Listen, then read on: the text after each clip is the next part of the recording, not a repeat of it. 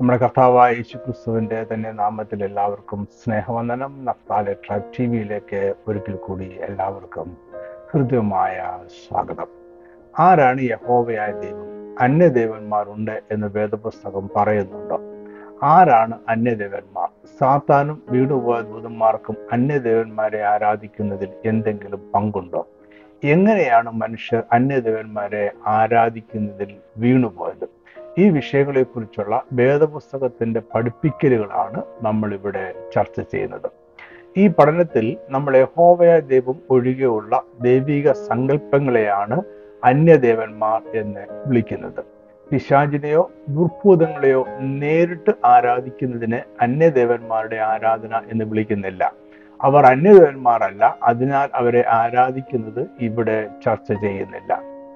യഹൂദ ക്രിസ്തീയ വിശ്വാസം അനുസരിച്ച് സകലത്തിനെയും സൃഷ്ടിക്കുകയും പരിപാലിക്കുകയും ചെയ്യുന്ന സകലത്തിന്മേലും സർവാധികാരമുള്ള വ്യക്തിത്വമുള്ള ഒരു ആത്മീയ സത്വമാണ് സത്യ ദൈവം. ദൈവം ഏകനാണ്. അവന് തുല്യനായോ അവനേക്കാൾ ശ്രേഷ്ഠനായോ അവനേക്കാൾ താഴ്ന്നവനായോ മറ്റൊരു ദൈവമോ ദേവന്മാരോ ഇല്ല. അവൻ വ്യവഹാരാതീതമായ ഭൗതികയിൽ നിന്നും തികച്ചും വേറിട്ട് നിൽക്കുന്ന ഒരു സത്വം അല്ലെങ്കിൽ വ്യക്തിത്വമാണ്. എന്നാൽ അതേസമയം അവന്റെ സൃഷ്ടിയിലെ എല്ലാ കാര്യങ്ങളിലും സജീവമായി ഇടപെടുവാൻ കഴിയുന്നവനും ആണ്. എന്നാൽ ദൈവം ഭൗതിക വസ്തുക്കളിൽ അടങ്ങിയിരിക്കുന്നുവെന്നോ ഉൾക്കൊള്ളുന്നുവെന്നോ ദൈവത്തിന്റെ സാന്നിധ്യം ഭൗതിക വസ്തുക്കളിൽ ഉണ്ട് എന്നോ ഉള്ള തത്വങ്ങളെ വേദപുസ്തകം അംഗീകരിക്കുന്നില്ല. പഴയ നിയമത്തിൽ ഏക സത്യദൈവത്തെ യഹോവ എന്ന നാമത്തിലാണ് നമ്മൾ പരിചയപ്പെടുന്നത്. പുതിയ നിയമത്തിൽ അപ്പോസ്ലന്മാരുടെ ലേഖനങ്ങളിലൂടെ നമ്മൾ കണ്ടുമുട്ടുന്ന ദൈവവും പഴയ നിയമത്തിലെ ഏക സത്യ ദൈവമാണ്. ആദ്യകാല സഭാപിതാക്കന്മാരും ഇതേ കാഴ്ചപ്പാട് ഉള്ളവരായിരുന്നു. യഹോവ എന്നത് ദൈവത്തിന്റെ പേരായി നമ്മൾ ആദ്യം വേദപുസ്തകത്തിൽ കാണുന്നത് പുറപ്പാട് പുസ്തകം മൂന്നാം അധ്യായം പതിനഞ്ചാം വാക്യത്തിലാണ്. മിസ്രൈമിൽ അടിമത്തത്തിലായിരുന്ന ഇസ്രായേൽ ജനത്തെ വിടുവിക്കുവാൻ ദൈവം മോശയെ നിയമിക്കുന്നതാണ് ഈ വാക്യത്തിന്റെ സന്ദർഭം. ദൈവം മോശയ്ക്ക് പ്രത്യക്ഷനാകുമ്പോൾ അവൻ ഇസ്രേ ജനത്തോടൊപ്പം മിസ്രൈമിൽ ആയിരുന്നില്ല. അവൻ വിജനമായ ഒരു പ്രദേശത്ത് തന്റെ അമ്മായിയപ്പന്റെ ആടുകളെ മേയ്ക്കുകയായിരുന്നു. അവിടെ ദൈവം ഇസ്രായേൽ ജനത്തെ വിടുവിക്കുവാനും അവരെ വാക്തത്വ ദേശത്തേക്ക് നയിക്കുവാനുമുള്ള നിയോഗം മോശയ്ക്ക് നൽകി. എന്നാൽ ഇസ്രേ ജനത്തിന്റെ അടുക്കൽ മോശെ തിരികെ ചെന്നിട്ട് വാക്തത്വ ദേശത്തെക്കുറിച്ചോ ദൈവം പ്രത്യക്ഷമായതിനെ കുറിച്ചോ ദൈവം അവരെ വിടിവിക്കുവാൻ പോകുന്നു എന്നോ പറഞ്ഞാൽ ആരും വിശ്വസിക്കുകയില്ല. മോശ ആരെയാണ് കണ്ടത്? ആരാണ് മോശയോട് സംസാരിച്ചത് എന്ന് അവൻ ജനത്തോടെ പറയേണ്ടി വരും. അതിനാൽ മോശ കണ്ട ദൈവത്തിന്റെ നാമം ഈ എന്ത് എന്ന് ഇസ്രായേൽ ജനം ചോദിച്ചാൽ അതിന് എന്ത് മറുപടി പറയണം എന്ന് അവൻ ദൈവത്തോട് ചോദിച്ചു. മിസ്രൈമിൽ അനേകം ദേവന്മാരുണ്ടായിരുന്നുവെങ്കിലും അവർക്ക് ഓരോരുത്തർക്കും പ്രത്യേക പേരുകളുണ്ടായിരുന്നു. മിസ്രൈമ ദേവന്മാർക്ക് പ്രത്യേക രൂപങ്ങളും ഉണ്ടായിരുന്നു. അവരുടെ ദേവന്മാരെ അവർ ജീവജാലങ്ങളുടെയും പ്രകൃതി വിഭവങ്ങളുടെ പേരിലും രൂപത്തിലും ആരാധിച്ചു. ഈ പശ്ചാത്തലത്തിൽ ജനിച്ച് ജീവിച്ചു വന്ന മോശയും ഇസ്ലേജനും അവരുടെ പിതാക്കന്മാരുടെ ദൈവത്തിന് ഒരു പേരുണ്ടായിരിക്കുമെന്ന് ചിന്തിച്ചു. അതാണ് മോശ ദൈവത്തോട് ചോദിച്ചതും ഇസ്ലേജനം ചോദിക്കുമെന്ന് അവൻ പ്രതീക്ഷിച്ചതും. എന്നാൽ സർവശക്തനായ സാക്ഷാ ദൈവത്തിന് ഒരു പേരിന്റെ ആവശ്യമില്ലായിരുന്നു. അന്നേ വരെ ദൈവം ഒരു പേര് സ്വീകരിക്കുകയോ ആ പേരിൽ അറിയപ്പെടുകയോ ചെയ്തിരുന്നില്ല. പേരൊരു വ്യക്തിയെ മറ്റൊരാളിൽ നിന്നും വേർതിരിച്ചു കാണിക്കുവാനുള്ളതാണ്.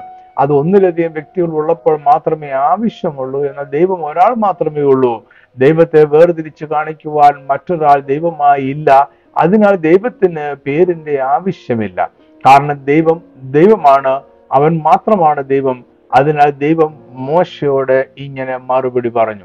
പുറപ്പാട് മൂന്നിന്റെ പതിനാല്.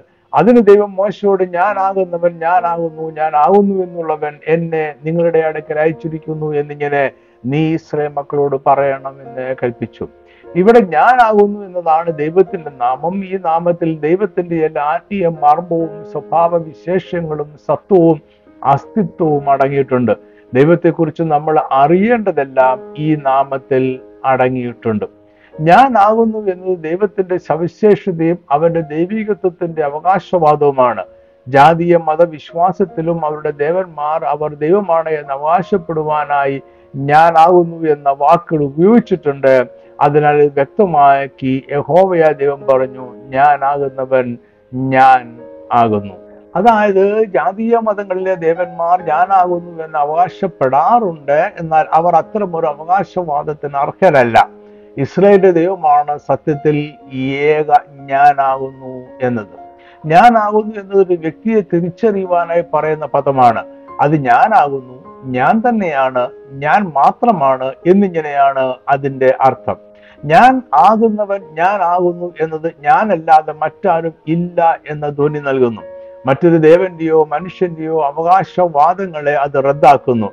മറ്റാരും ദൈവമായി ഇല്ലാത്തതിനാൽ മിശ്രീമ്യ ദേവന്മാർക്കുള്ളതുപോലെ ഒരു പേര് ദൈവത്തിന് ആവശ്യം ഇല്ല. മറ്റൊരാളിൽ നിന്നും വേർതിരിച്ചറിയുവാനേ ഒരു പേര് അവൻ ആവശ്യമില്ല അവന് പേരില്ല. ദൈവം ദൈവം ആണ്. മോശയുടെ ചോദ്യത്തിന് ഞാനാകുന്നവൻ ഞാനാകുന്നു എന്ന് ഞാൻ ദൈവം മറുപടി പറഞ്ഞതിന് ശേഷം തുടർന്ന് ദൈവം ഒരു പേര് തിരഞ്ഞെടുക്കുന്നത് കാണാം. മോശയുടെ ചോദ്യത്തിൽ മാനുഷ്യവും ന്യായീകരിക്കത്തക്കതുമായ കാര്യമുണ്ട് എന്ന് ദൈവത്തിന് തോന്നിയിരിക്കാം. അതിനാൽ അവൻ തുടർന്ന് പറഞ്ഞു പുറപ്പാട് മൂന്നിന്റെ പതിനഞ്ച്. ദൈവം പിന്നെയും മോശയോട് അരളി എന്തെന്നാൽ നീ ഇസ്ലേ മക്കളോട് ഇപ്രകാരം പറയണം. അബ്രഹാമിന്റെ ദൈവവും ഇസഹാക്കിന്റെ ദൈവവും യാക്കോബിന്റെ ദൈവവുമായി നിങ്ങളുടെ പിതാക്കന്മാരുടെ ദൈവമായ യഹോവ എന്നെ നിങ്ങളുടെ അയക്കൽ അയച്ചിരിക്കുന്നു. ഇത് എന്നേക്കും എന്റെ നാമവും തലമുറ തലമുറയായി എന്റെ ജ്ഞാപകവും ആകുന്നു. ഇവിടെയാണ് നമ്മൾ വേദപുസ്തകത്തിൽ ആദ്യമായി യഹോവ എന്ന പദം ദൈവത്തിന്റെ പേരായി കാണുന്നത്. യഹോവ എന്ന പേര് ദൈവം സ്വീകരിക്കുകയും അത് തലമുറ തലമുറയായി അവന്റെ പേരായിരിക്കണമെന്ന് കൽപ്പിക്കുകയും ചെയ്തു. അതായത് പതിനാലാം വാക്യത്തിൽ മോശയുടെ ചോദ്യത്തിന് മറുപടിയായി അവനൊരു പേരിന്റെ ആവശ്യമല്ല എന്ന് വ്യക്തമാക്കിയതിനു ശേഷം ഇസ്രായേൽ ജനത്തിന്റെ തലമുറ തലമുറയായി ഓർമ്മയ്ക്കായുള്ള ജ്ഞാപകമായി യഹോവ എന്ന നാമം ദൈവം സ്വീകരിച്ചു. അവരുടെ ദൈവം ആരാണ് എന്ന് ഓർക്കുവാനായാണ് യഹോവ എന്ന നാമം ദൈവം സ്വീകരിക്കുന്നത്. മോശയുടെ കാലത്തിന് മുമ്പ് ഇസ്ലേ ജനം അവരുടെ ദൈവത്തെ യാഹ് എന്നോ യാഹ് വേ എന്നോ വിളിച്ചിരിക്കാം. എന്നാൽ ഈ ദൈവം യാഹ്വേ എന്ന പേര് സ്വയം സ്വീകരിക്കുകയും അത് നിത്യമായിരിക്കും എന്ന് പ്രഖ്യാപിക്കുകയും ചെയ്യുന്നത് പുറപ്പാട് മൂന്നിന്റെ പതിനഞ്ചിലാണ്. അതിനാൽ ഇസ്രേ ജനം മുമ്പ് യാഹ് എന്നോ യാഹ്വേ എന്നോ ദൈവത്തെ വിളിച്ചിരുന്നത് അവന്റെ സത്വത്തിന്റെ നാമമായി ആയിരിക്കുവാനാണ് സാധ്യത. യഹോവ എന്ന പേരിന്റെ അർത്ഥം വ്യത്യസ്തമായ രീതിയിൽ വ്യാഖ്യാനിക്കപ്പെടുന്നുണ്ട്. ഉള്ളതിനെയെല്ലാം ഉളവാക്കിയവൻ എന്നതാണ് ഏറ്റവും ശരിയെന്ന് അനേക പണ്ഡിതന്മാർ അഭിപ്രായപ്പെടുന്നു. യഹോവ എന്ന വാക്കിന് സ്വയംഭൂ സ്വയമായി നിലനിൽക്കുന്നവൻ എന്നും അർത്ഥമുണ്ട്. അവൻ സൃഷ്ടിക്കപ്പെട്ടവനല്ല അവന് സൃഷ്ടാവില്ല അവൻ മാറ്റമില്ലാത്തവനാണ് നിത്യനാണ്. അവന് നിലനിൽക്കുവാൻ മറ്റാരുടെയും സഹായം ആവശ്യമല്ല. അവന്റെ അസ്തിത്വം മറ്റാരുമായും മറ്റൊന്നിനോടും ആശ്രയിച്ചിരിക്കുന്നില്ല. ഈ അർത്ഥങ്ങൾ എല്ലാം ദൈവം സ്വീകരിച്ച യഹോവ എന്ന പേരിൽ ഉണ്ട്. മോശയുടെ ദൈവം ഞാനാകുന്നവൻ ഞാനാകുന്നു ഞാനാകുന്നു എന്നുള്ളവൻ എന്നും യാഹ്വെ എന്ന പേരും നിത്യമായ പേരായിരിക്കുമെന്ന് പറയുമ്പോൾ അത് അവന്റെ സത്വത്തിന്റെ വെളിപ്പെടുത്തലാണ്. അത് നമ്മളുടെ പേര് പോലെയുള്ള ഒരു പേരല്ല. അത് മറ്റ് ജാതീയ ദേവന്മാരെന്നും അവനെ തിരിച്ചറിയുവാനുള്ള ഒരു പേരല്ല. യാഹ്വെ അവന്റെ സവിശേഷ സ്വഭാവങ്ങളുടെ വെളിപ്പെടുത്തലാണ് അവൻ ആരാണ് എന്നതിന്റെ വെളിപ്പെടുത്തൽ ആണിത്. യാഹ്വെ സ്വയം നിലനിൽക്കുന്ന ദൈവമാണ്. അവന് നിലനിൽക്കുവാനായി യാതൊരു സൃഷ്ടിയുടെയും സഹായമോ പിന്തുണയോ ആവശ്യമില്ല. അവൻ നിത്യനായ ദൈവമാണ്. ദൈവം ഒരിക്കലും ദൈവമല്ലാതെ ഇരുന്നിട്ടില്ല.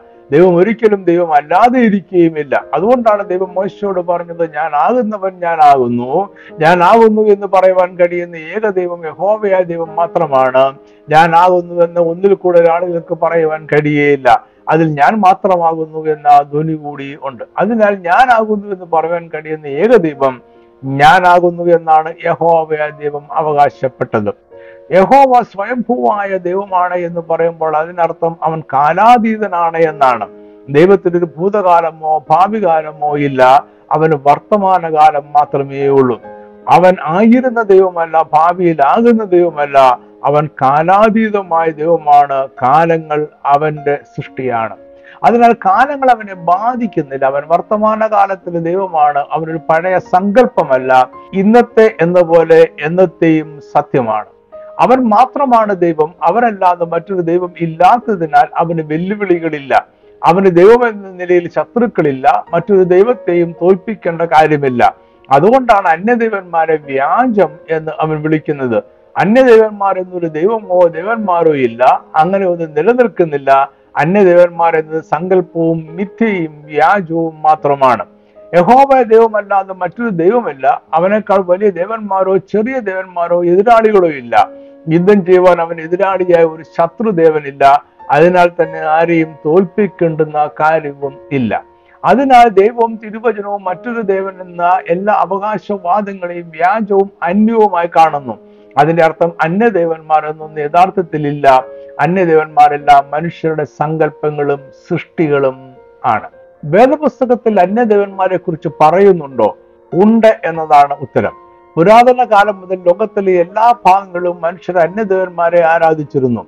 പഴയ നിയമകാലത്ത് ഇസ്രായേലരും പുതിയ കാലത്ത് യഹൂദന്മാരും ക്രിസ്തീയ വിശ്വാസികളും ഒഴികെയുള്ള എല്ലാവരും അനേകം ദേവന്മാരെ ആരാധിച്ചിരുന്നു. ഈ ദൈവിക സങ്കല്പങ്ങളുമായി യഹൂദന്മാരും ക്രൈസ്തവരും എപ്പോഴും സംഘർഷത്തിൽ ആയിരുന്നു. അന്യദേവന്മാരെ വിളിക്കുവാൻ പഴയ നിയമത്തിൽ സാധാരണയായി ഉപയോഗിച്ചിരുന്ന വാക്ക് ബാൽ എന്നായിരുന്നു. ബാൽ എന്ന വാക്കിന്റെ അർത്ഥം പ്രഭു എന്നോ കർത്താവ് എന്നോ ആണ്.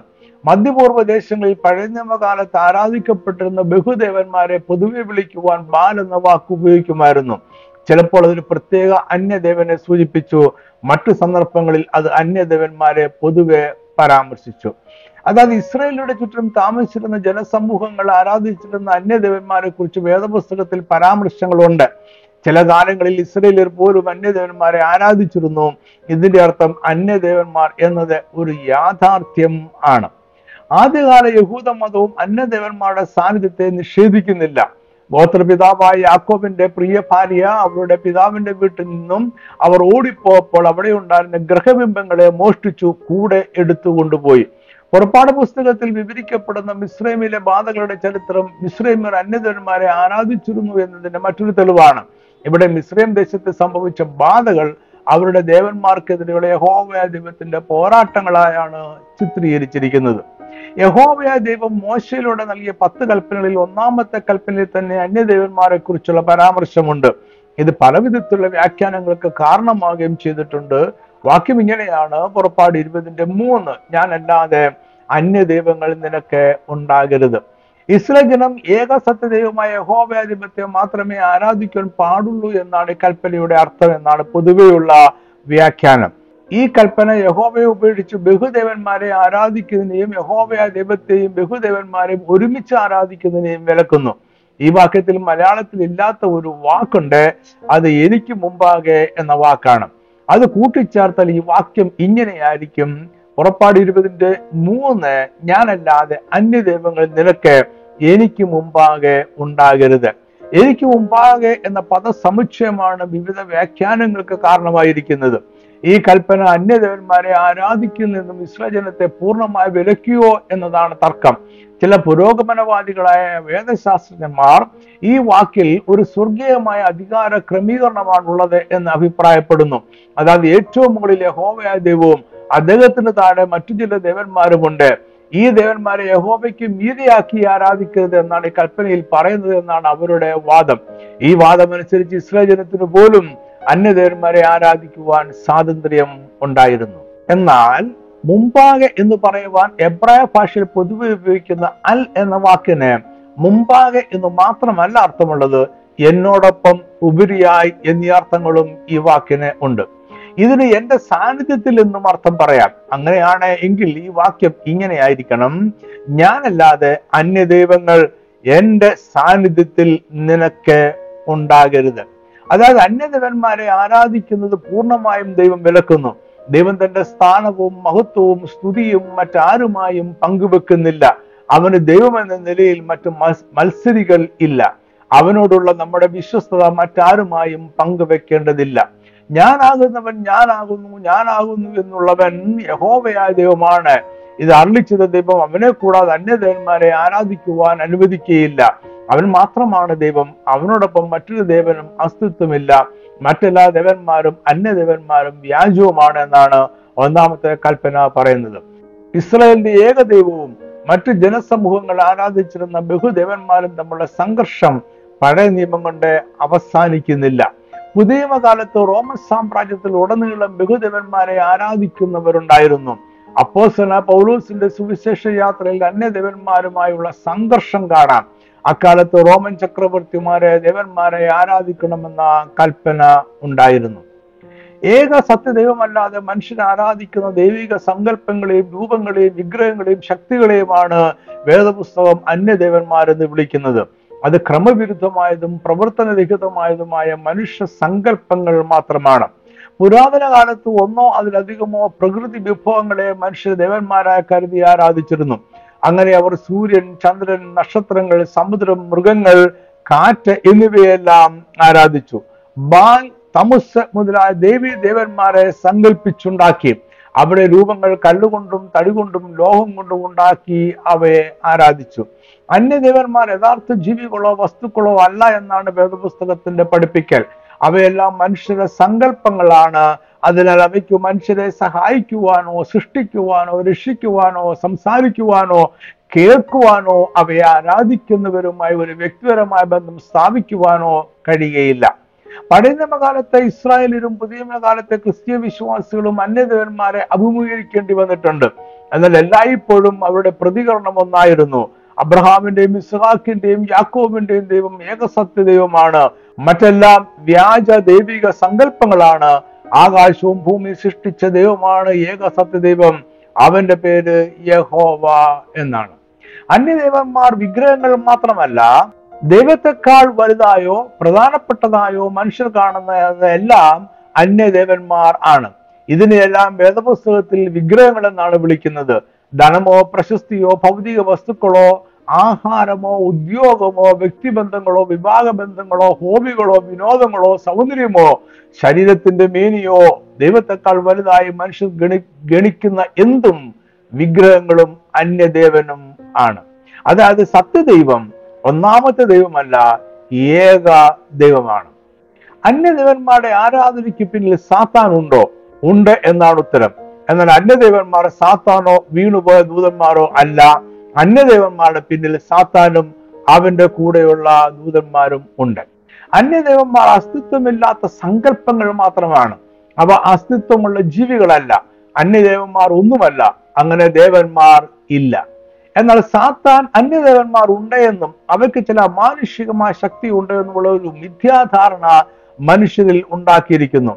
അന്യദേവന്മാർക്ക് മനുഷ്യരെ സംരക്ഷിക്കുവാനും അവന് ആവശ്യമുള്ളതെല്ലാം കൊടുക്കുവാനും കഴിയുമെന്ന തെറ്റായ ധാരണ മനുഷ്യരിൽ ഉളവാക്കുവാൻ സാത്താന് കഴിഞ്ഞിട്ടുണ്ട്. ഇതാണ് അന്യദേവന്മാരുടെ ആരാധനയിൽ സാത്താനുള്ള അടിസ്ഥാനപരമായ പങ്ക്. സാത്താൻ ഒരിക്കലും മനുഷ്യരെ നേരിട്ട് വന്ന് പരീക്ഷിക്കാറില്ല. മനുഷ്യരുടെ അടുക്കൽ സാത്താൻ തന്ത്രങ്ങൾ പ്രയോഗിക്കുകയാണ് പതിവ്. വഞ്ചനയാണ് സാത്താന്റെ വലിയ തന്ത്രം. വഞ്ചന എന്നത് സത്യം എന്ന് തോന്നിപ്പിക്കുന്ന ദൈവത്തോടുള്ള മത്സരമാണ് അല്ലെങ്കിൽ ദൈവികം എന്ന് മനുഷ്യർക്ക് തോന്നുന്ന എന്നാൽ യഥാർത്ഥത്തിൽ ദൈവത്തോടുള്ള മത്സരമാണ് പിശാജിന്റെ വഞ്ചന.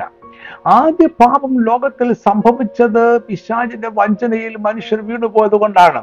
പിശാജ് ആദമിനെ ഹവയെയും വഞ്ചിക്കുകയാണ് ചെയ്തത്. ഉൽപ്പത്തി മൂന്നാം അധ്യായത്തിലാണ് മനുഷ്യരുടെ വീഴ്ചയുടെ ചരിത്രം രേഖപ്പെടുത്തിയിരിക്കുന്നത്. എല്ലാ കാട്ടുജന്തുക്കളെക്കാളും പാമ്പ് കൗശലമേറിയതായിരുന്നു എന്ന് പറഞ്ഞുകൊണ്ടാണ് കഥ ആരംഭിക്കുന്നത്. അതായത് തുറന്നു പറയാൻ പോകുന്ന കഥ ഒരു വഞ്ചനയുടെ കഥയാണ്. യഹൂദ പാരമ്പര്യം അനുസരിച്ച് പിശാജ് ഹവയുമായി സംഭാഷണത്തിലായിരുന്നപ്പോൾ ആദാം അവിടെ ഉണ്ടായിരുന്നില്ല. സ്ത്രീ ഫലം പറിച്ചു തിന്നു ശേഷം അല്പസമയം കഴിഞ്ഞപ്പോൾ അവൾ ആദാമിനും ഫലം ഭക്ഷിക്കുവാൻ കൊടുത്തു എന്നാണ് യഹൂദ പാരമ്പര്യ വ്യാഖ്യാനം.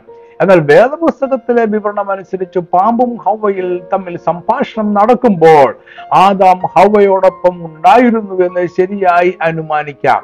എന്നാൽ പാമ്പ് ഹവയോട് മാത്രമേ സംസാരിച്ചുള്ളൂ. അവൾ പറഞ്ഞ മറുപടികൾ മാത്രമേ വേദപുസ്തകത്തിൽ രേഖപ്പെടുത്തിയിട്ടുള്ളൂ. അതിനാൽ ഈ സംഭാഷണത്തിൽ ആദാം പങ്കെടുത്തുവോ എന്ന് നമുക്ക് തീർച്ചയില്ല. എന്നാൽ അവൻ അപ്പോൾ ഹവയോട് കൂടെ ഉണ്ടായിരുന്നു എന്നതാണ് ശരിയായ അനുമാനം. ഏതൻ തോട്ടത്തിലെ സംഭവത്തിൽ നിന്നും നമുക്ക് ചില കാര്യങ്ങൾ മനസ്സിലാക്കാം. പിശാചും വീണുപോയ ദൂതന്മാരും ആത്മീയ ജീവികളാണ്. അതായത് അവർ ഭൗതികമായ വസ്തുക്കളാൽ ഉണ്ടാക്കപ്പെട്ടവരല്ല. അതിനാൽ അവരെ സാധാരണയായ മനുഷ്യർക്ക് കാണുവാൻ സാധ്യമല്ല. അവർ മനുഷ്യർക്ക് കാണുവാൻ കഴിയുന്ന ഏതെങ്കിലും രൂപത്തിൽ പ്രത്യക്ഷമായാലേ മനുഷ്യർക്ക് അവയെ കാണുവാൻ കഴിയുകയുള്ളൂ. പിശാചിനും ദുഷ്ടദൂതന്മാർക്കും ഏത് ജീവനുള്ള ജീവിയിലും ആവസിക്കുവാൻ കഴിയും. ഏതൻ തോട്ടത്തിൽ അവൻ പാമ്പിൽ ആവസിച്ചുകൊണ്ടാണ് മനുഷ്യർക്ക് ഗോചരി ഭവിച്ചത് ആദമിന്റെയും ഹവയുടെ അടുക്കൽ പിശാചി വന്നത് കൂടുതൽ വ്യക്തവും മെച്ചവുമായത് എന്ന് തോന്നിപ്പിക്കുന്ന ഒരു ദൈവശാസ്ത്രവുമായിട്ടാണ്. അവൻ ആദ്യം ദൈവത്തെക്കുറിച്ചുള്ള ഹൗവയുടെ അറിവിനെ ആശയക്കുഴപ്പത്തിലാക്കി അതിനുശേഷം ശരിയായ ദൈവശാസ്ത്രം എന്നോണം ഒരു വ്യാജ വ്യാഖ്യാനം അവതരിപ്പിച്ചു. ദൈവത്തെ പോലെ ആകുവാനുള്ള കൂടുതൽ മെച്ചമായ ഒരു മാർഗം അവൻ മുന്നോട്ട് വെച്ചു.